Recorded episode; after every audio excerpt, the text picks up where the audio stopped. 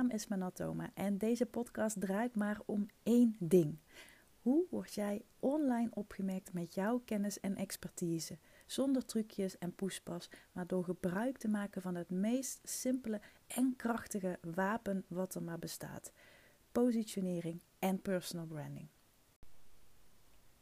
Moet je op de pijnpunten drukken van je ideale klant? Daar gaat deze podcast over. Ik kreeg deze vraag ehm, van een klant deze week. En uh, dat bracht me wel op het idee om, uh, om daar ook een podcast over op te nemen. Want ik kan me zo voorstellen dat heel veel meer mensen ja, zich dit afvragen. Is het slim? Is het nodig? Moet dat nou? En ja, voordat ik mijn visie hierop geef, wil ik je zeggen: blijf altijd dicht bij jezelf.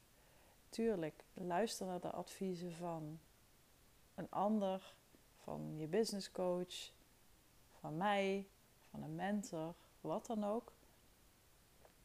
Maar iets kan alleen maar voor je werken als je er zelf ook van aangaat. Als je zelf aangaat, dan gaat jouw publiek ook aan. Dat zeg ik natuurlijk niet voor niets. En als jij heel veel last ervaart om uh, een pijnpunt te benadrukken van je klant of om het überhaupt te benoemen of om daarop door te gaan, dan moet je het ook vooral niet doen. Of je moet het op een manier doen waar jij je prettig bij voelt. Ik geloof heel erg in dat de beste marketing, dat dat persoonlijke marketing is. Dat roep ik natuurlijk ook echt al, al jaren. Dat al die riedeltjes, al die strategieën, al die tactieken die je leert van coaches en van online programma's en op seminars en op waar je het dan ook maar leert op YouTube via een podcast. Ik geloof daar niet per se in. Er is namelijk niet één, één weg naar succes. Er is niet één weg om het goed te doen. Er zijn tal van wegen om het goed te doen. En het is aan jou de vraag: welke weg kies je? Dat, dat kun je alleen zelf bepalen, eventueel met de juiste hulp natuurlijk. Dus dat is even een kleine disclaimer. Neem nooit zomaar klakkeloos een advies aan of een strategie. En natuurlijk sta er open voor, want anders ga je ook never nooit niet groeien. Je zal af en toe ja, wel iets moeten aannemen, maar blijf het wel altijd op een manier doen wat voor jou goed voelt. En als het nu iets is wat je nog nooit eerder hebt gedaan en je denkt dat het niets voor je is, dan zeg ik: geef het in ieder geval een kans. Als een business coach bijvoorbeeld tegen jou zegt, of een stratege of een mentor of, of iemand anders tegen jou zegt van dit is gewoon wat heel goed werkt, geef het een kans. Probeer het in ieder geval. als, uh, als, als iemand tegen jou zegt van nou je moet echt gaan podcasten en uh, je vindt het helemaal niks, maar je hebt het nog nooit gedaan of je hebt er een oordeel over terwijl je het zelf nog nooit hebt gedaan. Um, ja, dat is ook een beetje zonde. Oké, terug naar die uh, pijn. Ik was dus in gesprek met een klant en um, zij gaf aan, nou, ik ben met mijn website bezig. Ik heb daar, een, uh, ik heb daar zelf een, een, template voor gemaakt. En een template is natuurlijk ook niet in, in, beton gegoten, maar het geeft je wel een beetje houvast van wat een, een fijne opbouw is. En um, daar gaat ook een stukje in over uh, pijn. En um, zij zei van ja, ik, ik, ik ga dat gewoon niet doen. Het, het, voelt gewoon helemaal niet goed. Ik vind het helemaal niet fijn om ja, het over de problemen van mijn klant te hebben. Ik heb het veel liever over hun dromen en over wat ze willen en uh, wat ze allemaal kunnen bereiken. En um, nou, ik snap dat, want ik, volgens mij zijn het best veel mensen die zich dit afvragen of die daar in ieder geval mee bezig zijn van hè, en, en hoe, ver, hoe ver ga ik hierin en moet ik het überhaupt benoemen? Kan ik dat hele pijnstuk niet gewoon overslaan? Uh, en ja, natuurlijk, alles kan. Um, maar ik vroeg ook aan haar: wat maakt nu dat je het zo vervelend vindt? Is het, is het iets in jezelf? Of is het omwille van je klant? Denk je dat je je klant tekort doet als je een pijn benoemt? Of is het gewoon iets wat je niet durft? Of is het gewoon iets waar je niet achter staat? En als je er niet achter staat, komt dat dan omdat je ook niet zo overtuigd bent van de oplossing die jij daarvoor biedt? Dus er zijn allemaal wel nou ja, interessante dingen, vind ik, om over na te denken. Ik zie het zelf zo, als je naar een, en, en ik weet dat dit voorbeeld tot in een treuren door, uh, door iedereen gebruikt wordt, maar als je naar een arts gaat en je hebt iets, dan gaat een arts daar echt niet uh, omheen lopen te draaien. Die gaat echt niet zeggen van, nou weet je, over een jaar is de situatie weer helemaal roze geur en maneschijn. En uh, die, die slaat dat gewoon dat hele stuk over. Dat, dat, dat kan gewoon niet. En ik heb dat zelf natuurlijk ook heel erg ervaren. Dat, nou ja, ik, ik heb ja, voor mijn leeftijd denk ik al vrij veel met artsen van doen uh, gehad. En um, die draaien er niet omheen. Die durven letterlijk de vinger de zere plek te leggen. En uh, ja, dit is natuurlijk iets wat je wel vast wel vaker hebt gelezen en gehoord. En dan kan ik me voorstellen dat je denkt van ja, ik ben dat hele artsenverhaal wel een beetje beu. Dat ken ik nu onderhand wel, want dat wordt uh, uitgemolken tot in den treuren. Maar dan wil ik je een ander voorbeeld geven. Iets, nou, hoe ik het in ieder geval zie. En dan ben ik gewoon heel benieuwd hoe je, hoe je er dan tegenaan kijkt. En of dat misschien jouw mening verandert en, en of je dat ook gaat toepassen. Maar als je wel eens een film kijkt, en of dat nu een, uh, een spannende film is, of een romantische film, of een actiefilm, of misschien wel een fantasiefilm, zoals eh, Lord of, the Rings of Harry Potter. Stel je dan eens even voor dat alle obstakels en alle slechterikken en alle hindernissen in die film, dat die wegvallen. Gewoon alles wat ook maar een beetje oncomfortabel is, valt weg.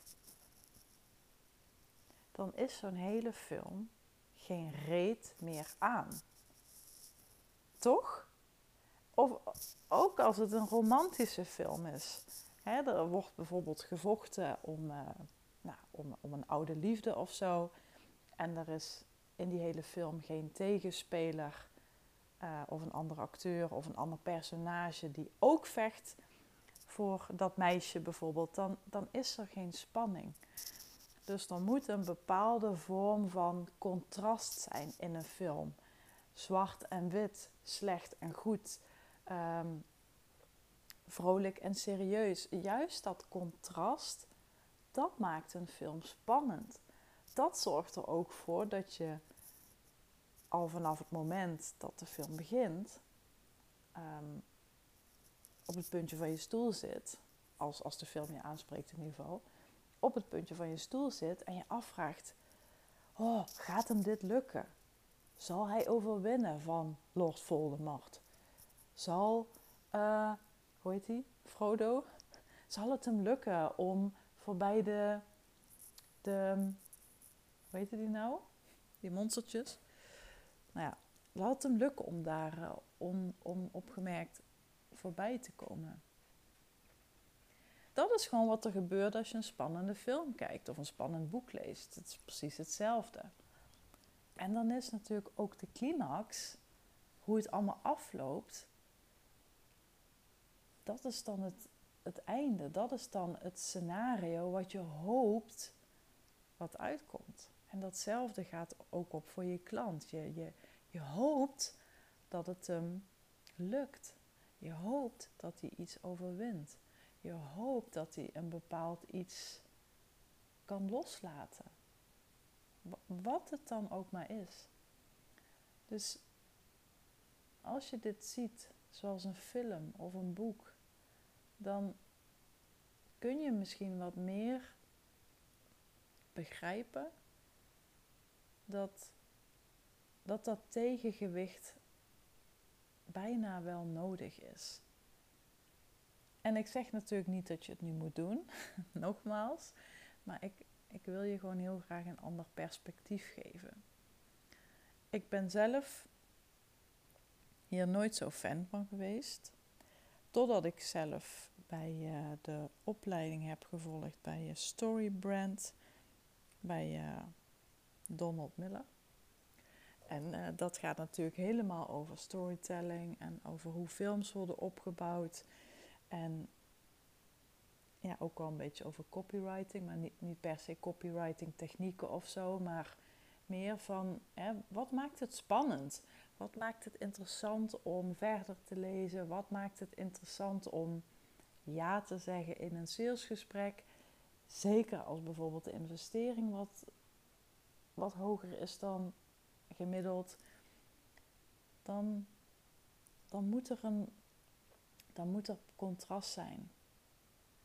zonder contrast is de uitkomst ook lang niet zo euforisch, wil ik haast zeggen. Dus als je met je website bezig bent of je hebt een salesgesprek, denk er dan eens over na hoe je wat meer spanning kunt inleiden in het hele verhaal, in het hele gebeuren, in het hele gesprek met je klant. En ik weet zeker als je daar overheen durft te stappen, dat er dan een soort. Dan gebeurt er gewoon iets in de energie. Ik weet niet zo goed hoe ik dat moet benoemen. Maar ik merk dat altijd heel erg. Als ik merk dat een klant echt zegt wat ze op hun hart hebben. Wat ze echt op een, op een heel diep niveau aangrijpt. Wat ze zich heel erg aantrekken.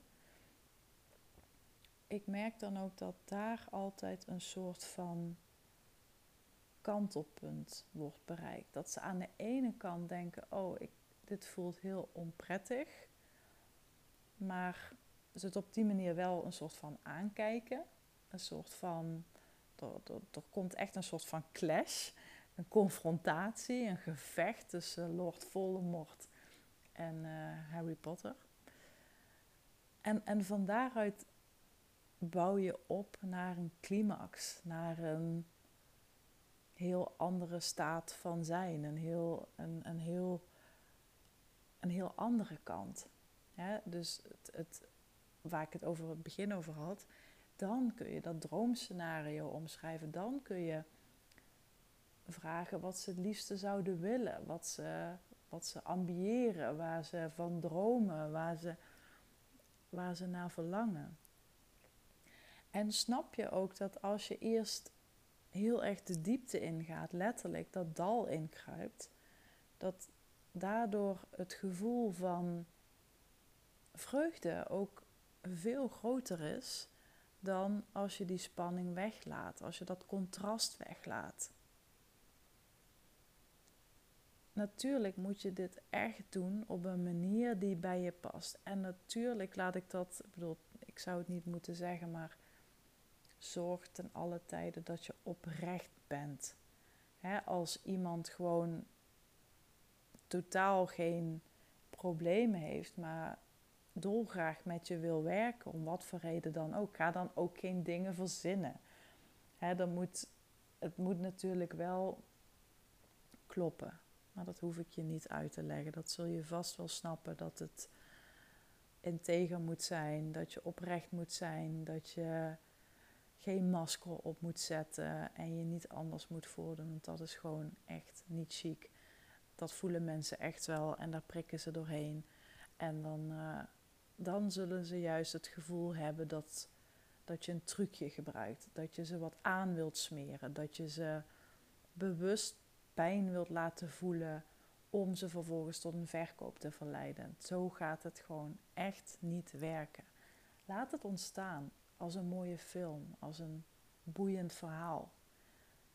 En wees je hiervan gewoon iets meer bewust. En zoek voor jezelf af en toe iets meer dat contrast op. Een klein beetje meer. Het hoeft niet veel te zijn. Je hoeft je niet als een agressieve verkoper op te stellen. Nee, nee, nee, nee, absoluut niet. Maar dat klein beetje contrast kan wel een wereld van verschil veroorzaken. In tekst op je website of in een uh, gesprek via Instagram of LinkedIn of via een salesgesprek. Nou, tot zover uh, deze podcast over uh, de pijn van je klant. Ik ben wel heel benieuwd welke aha-momenten je hier uh, ja, bij hebt opgedaan. Of je er iets mee kunt en of je er iets mee wilt. Misschien denk je nog steeds, daar ga ik gewoon helemaal niks mee doen, want ik vind het gewoon helemaal niet leuk. En dan moet je dat natuurlijk ook vooral zo laten. Um, maar wie weet heb je er wel wat aan en zie je het nu eens in een ander licht. Want ik weet ook vaak hoe het gaat en dat hoor ik natuurlijk ook.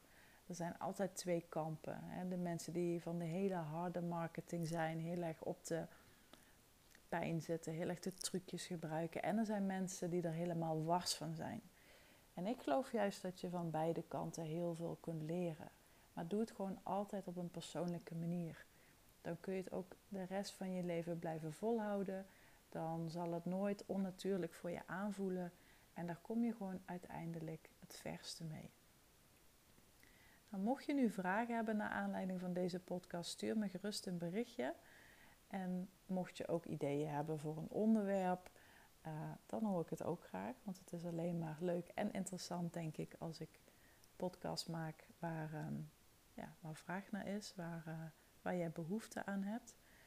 En mocht je nu zelf eens willen ervaren hoe een gesprek met mij gaat en hoe ver ik ga in, uh, in het prikken van jouw pijnpunten wellicht, dan uh, zou ik zeggen, ja, trek de stoute broek aan of de stoute schoenen aan, moet ik zeggen. En uh, boek eens een gesprek en zie wat er gebeurt. Dan, ik ga in ieder geval nu een film kijken. Het is avond, maar dit dit kwam gewoon nu even als inspiratie in me op. En uh, ik dacht, ik neem hem gewoon even meteen op. Kan ik hem inplannen? En dan uh, is het klaar. Dus ik ga nu lekker een film kijken. Ik weet nog niet welke. Mijn lievelingsgenre is uh, meestal eng. dus ik ben niet zo van de romcoms en zo. Maar ik hou echt van griezelen. Dus ik ga even een filmpje uitzoeken. En wens ik jou gewoon een hele fijne ochtend, middag, avond of nacht. En dan spreek ik je heel graag uh, een volgende keer weer. Doei doei!